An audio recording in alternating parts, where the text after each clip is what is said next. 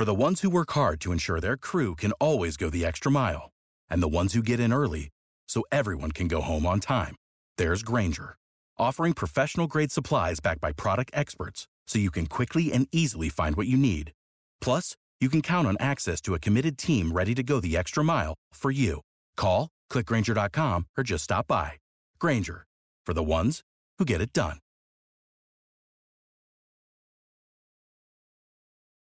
Today's episode originally aired back in February.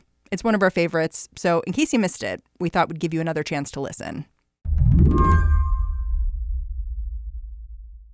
I mean, how how long have you covered the EPA? So I never, it's funny, people keep saying I cover the EPA, and it's never something I've ever sought to do. Uh, and I've never thought of myself as somebody who covers the EPA. What Susanne Rust sought to do years ago was become a scientist. She worked as a biologist at a fishery, but now she's a reporter at the LA Times, where, yeah, she covers the Environmental Protection Agency. What I've covered is uh, the way I like to think about it is industry's role on science and environmental policy. And that happens to end up a lot in the EPA. The scientific method still governs Susanne's work. She thinks about cause and effect. There are all of these influences around us toxins or climate or air pollution that affect all of us at a very fundamental level. It wasn't until I became a reporter that I began to see that there were these connections between not just the science of all of these things, but the way we understand that science. And that really, really became interesting to me. I moved from just the, the pure science and the interest in the science to what's what's controlling the way we're exposed to this stuff and, and who's deciding how much of this can we have. Susanne was one of the first journalists to report about the danger of BPA in plastics. Even now, she keeps a close eye on how the government figures out which chemicals are risky. Last year, when the EPA proposed a new rule for how they do that, she looked it up. And I see this little paragraph in this proposal, which says that they're going to throw away the way they've done this for 40 or 50 years, which is we're going to assume there's some harm and we're going to control around that. And instead, we're going to look into the idea that maybe this is these chemicals and these exposures and radiation are actually good for you. I'm just going to interrupt Susanne really quickly because, yes, she just said that the EPA is considering the possibility that exposure to some chemicals and radiation could be good for you, which is why she started asking her same questions. Who's behind this new regulation? And what are they thinking? And a name that kept popping up was this Ed Calabrese person I just figured this seems weird, right? He seems he seems really well published, but there's something off here. And the idea that he's pushing a theory that industry loves suggests to me that there's more to this story than here's just a guy who has a strong feeling about something. There is more to this story. Today, Susanne's going to tell us how one man is trying to shift how an entire federal agency does business. I'm Mary Harris. You're listening to What Next? Stay with us.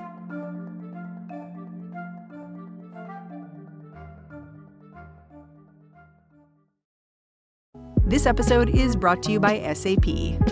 First, the bad news SAP Business AI will not help you generate cubist versions of your family's holiday photos, but it will help you understand which supplier is best to help you roll out your plant based packaging in Southeast Asia, or identify the training your junior project manager needs to rise up the ranks or automate repetitive tasks while you focus on big innovations.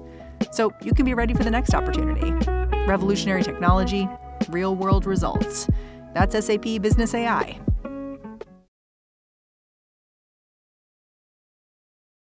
So you looked at this one scientist in particular who seems to have become really like a linchpin at the EPA. Tell me a little bit about Ed Calabrese. So Ed Calabrese uh, got his PhD in the 1970s and became a full professor in the early 1980s. He calls himself a toxicologist, but looking back at old CVs, he was actually an entomologist. That's what his uh, PhD was in, or actually, was I believe it was in zoology, but he specialized in insects. And for probably the first five, six years of his career, he sort of put together his research by stringing together government grants. So he got stuff from the state of Massachusetts and from the EPA. And he was looking at additives in drinking water. He was looking at concentrations of chemicals in soil. And sometime around 1985, looking at his CV, suddenly industry funded money starts appearing and it gradually increases over the years and he gets more and more and more and more. And eventually, I think, you know, maxed out at about $10 million. He started getting funding from the tobacco industry, right? Well, yes. So the funding from the tobacco industry doesn't show up on his CV initially. But if you go into the tobacco industry documents, it's through the University of California, San Francisco. You can get it online. It was all pulled out uh, during the tobacco lawsuits and discovery. And you can search for somebody like Ed Calabrese. There's evidence that the tobacco industry was reaching out to him. So they sent an agent out to him in, I can't recall the year, but it was in the early 1980s to go meet with him at the University of Massachusetts. Dr. Calabrese says he has no memory of this, but the guy came back and reported to RJ Reynolds that he had met him, and he thought uh, Calabrese seemed like a good guy. It sounds like espionage. It sounds like recruiting a spy from a competing country. So Calabrese is sort of my first entree into sort of looking at one person and their interaction with the tobacco industry. But it was clear that was the tobacco industry's MO. They would find somebody and send an agent in to sort of feel them out and talk to them. And it's unclear, again, whether Calabrese needed funding for his research at the time or whether the ideology was just attractive to him.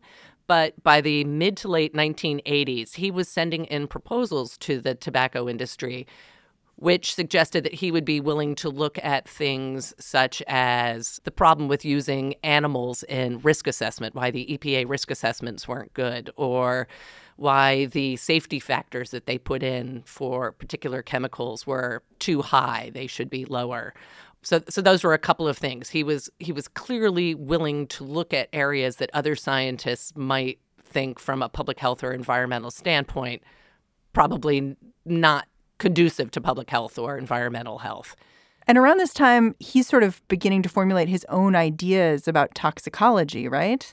He says it was an idea he's he's had for a long time, and it wasn't until maybe the late 1980s, early 1990s that he went to a conference that was sponsored by the tobacco industry on the West Coast, and he met people there who were promoting this idea that low doses of cancer causing uh, agents or radiation are actually really good for cells and uh, human health. And it was at that point that he went back and realized that this was an idea and a theory that he thought needed to be brought out by his research and incorporated into risk assessments and dose oh, assessments. And, and we've had 40 years of regulatory action by EPA being guided by a mistaken model. And, and how this plays out in terms of the public is that it, it, it creates a terrible misrepresentation for, for what is harm, what we should worry about, priorities, and, and so this idea that low doses of harmful chemicals and radiation could be actually beneficial. What was the reaction of the rest of the scientific community when he began to talk about this more and more loudly? He was uh, immediately uh, received with skepticism by the majority of uh, public health and environmental health toxicologists the idea does ring of an industry backed idea. However, there is ample evidence. We use drugs all the time that you should only take small doses of because at larger doses, uh, they can provide problems. So the idea itself is not a bad idea, but the idea that you would apply it when deciding how we are going to control these agents that are in our environment, that are coming out of smokestacks or leaking into our food. That was aberrant and still is to the majority of toxicologists. Was he trying to sort of get the EPA to kind of buy into this idea that maybe we need to be thinking about toxic chemicals differently? Yes. So that's where Calabrese sort of separates himself from other toxicologists. He started not just writing about the experiments he was seeing, but began opining, and he has a ton of opinion pieces and essays now, many people grew up and they are still brainwashed. Many are still brainwashed within the EPA and other regulatory agencies, holding on to a flawed uh, science. How do you uh, uncultivize uh, essentially hundreds, maybe many hundreds of scientists within EPA and other regulatory agencies to, to move on from where they are? And, and I have to say, I went through that, that process myself. It's not an easy process. It sounds like Professor Calabrese was sort of seen as a curiosity in the scientific community. Like he would publish articles in respected journals about his theory that we can give low doses of chemicals and radiation, things that can be harmful, and they might actually be okay. But then there was this switch when the Trump administration came into office and all of a sudden his ideas weren't just a curiosity, they were something that people in power were very interested in. You're absolutely right. And it, it may have happened even slightly before that. So, the beauty of science, it's all about asking questions and it's really fueled by curiosity. So, when somebody proposes something like that, others begin to look and they try it out and they test it out. And I think in toxicological circles, at least my understanding is, people were curious about what he said. But when when he began sort of expanding it beyond just sort of the curiosity and the interest and look at it happens here, look at it happens here, and pushing in his papers for let's approach everything like this. We're going to develop policy around an idea that everything at low doses is good for you was alarming clearly, when the Trump administration came in and Scott Pruitt became the administrator of the EPA, this idea was suddenly not just sort of relegated to an interesting sideshow any longer. It was suddenly put into federal policy, proposed federal policy, and it was really alarming to many. A lot of your reporting is focused on this very wonky rule, the strengthening transparency and regulatory science rule, Tell me about that. It's it's a mostly about epidemiological research.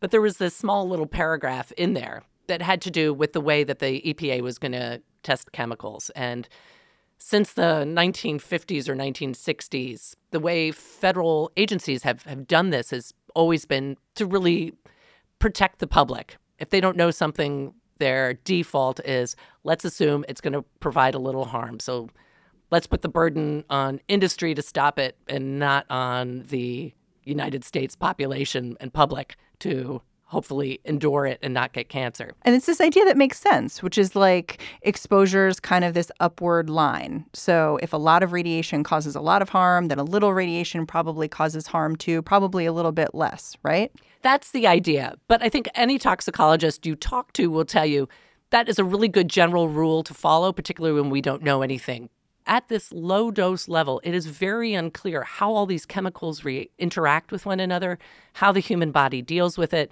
Different species may react differently, cells may react differently, and there's just a really a lot of unknown. And so, what the public agencies have routinely done and said is let's just take an approach that is protective of public health and the environment. And we know it works, we've done it for years. Let's just keep going that way this new rule, what it what it basically says is we're going to throw out that default. And what it basically means is the EPA can't move or any agency move forward on providing regulations because it is just too complicated. What's interesting is you filed this Freedom of Information Act request because Dr. Calabrese works at University of Massachusetts Amherst and you were able to see his correspondence and really see how this rule came from him. Yes, that was fascinating. Just to take a step back, when I filed the Public Records Act, I got a ton of information back from it, and none of it was redacted. And I discovered later when I was talking to Dr. Calabrese, he was the one who pulled all the emails for me and sent them along. Awkward. yeah. But in any case, it appears that once Trump came in, Dr. Calabrese realized that the world had changed for him. And he reached out to uh, his friend Steve Milloy, who's a notorious climate denier. He calls people who believe in climate change climate bedwetters. Reached out to him and said, Hey, we've got new people in charge. Can we now start pushing for my idea that, you know, radiation is really good for you at low levels? So then, beginning in April 2018, Clint Woods, who's the who's a deputy administrator in the EPA and who used to work for an organization that is funded by the tobacco industry, reached out to him and said, "Hey, we know each other. We've met several times. Curious if uh, we can talk together about this new policy we're writing and." Maybe we can talk about this paradigm that the EPA has used for decades. Maybe we can see if we can do something about it. And right away, Dr. Calabrese wrote back and said, happy to do it. And here is the way I think you should write it into your proposal. And he offered, I can't remember if it was three or four sentences. And Clint Woods at the EPA said, This is great. Then Dr. Calabrese said, Wait, let's change it a little. Sent it back. Dr. Woods said, Fabulous. And then Dr. Calabrese said, Wait, let me just switch it one more time to make it even stronger. Clint Woods took it, and a week later, it was inserted into the federal policy, basically word for word. So he wrote the law. The rule that we've been talking about, it's had public comment, it's had public hearing. Where, what is the status of the rule right now? So it's on hold. They have received something like 600,000 comments. They were unable to tell me when they're actually going to make a final ruling on it I, I, believe the comment period is closed. Uh, so it's just it's just sort of sitting there, and uh, I was not able to get from the EPA what is going to happen or when anything is going to happen. I wonder even if this regulation went into effect, how much of a difference it would make. So I've done reporting on lead and the fact that lead is in this same category of something that we assume at low levels has a bad impact. But the fact is that we all know lead is everywhere. And the EPA or whoever actually can't really regulate it like that. They can't crack down on lead. We just sort of accept lead is everywhere. And so, even though the EPA regulates it in this way, it's not actually having any impact to get it out of the environment. And so I wonder if the new rule would really change anything. It, it is unclear, but what it could conceivably do in the short term, if it is passed, is there could be reassessments of chemicals like arsenic in water or the amount of radiation that workers are allowed to be exposed to when they show up for work at Los Alamos or, or whatever.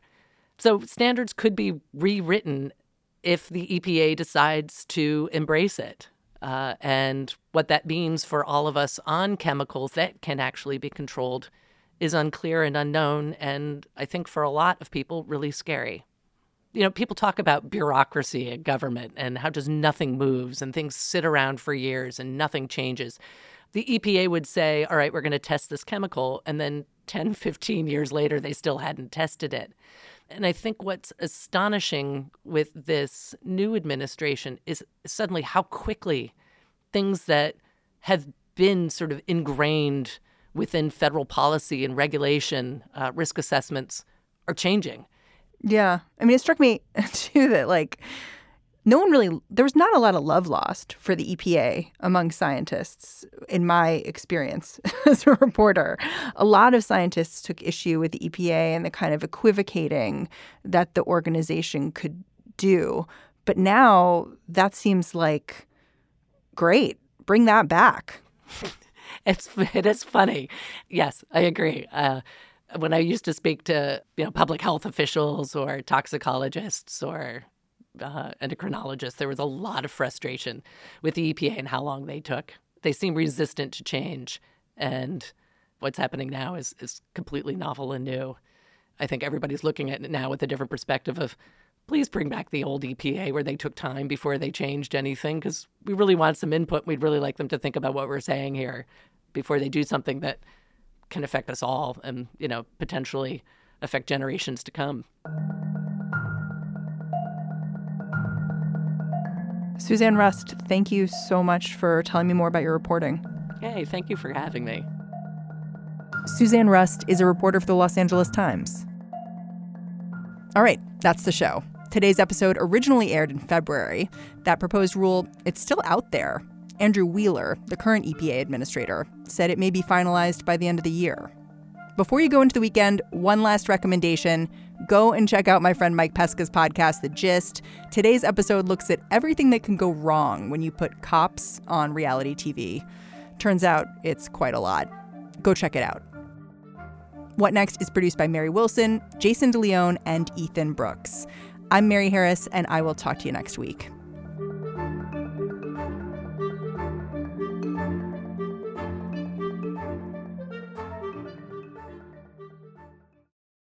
For the ones who work hard to ensure their crew can always go the extra mile, and the ones who get in early so everyone can go home on time, there's Grainger, offering professional grade supplies backed by product experts so you can quickly and easily find what you need.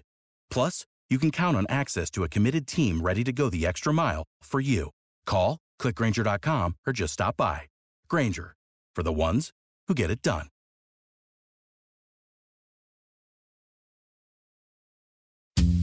I'm Dahlia Lithwick, and I'm host of Amicus, Slate's podcast about the law and the U.S. Supreme Court. We are shifting into high gear, coming at you weekly with the context you need to understand the rapidly changing legal landscape. The many trials of Donald J. Trump, judicial ethics, arguments and opinions at SCOTUS. We are tackling the big legal news with clarity and insight every single week.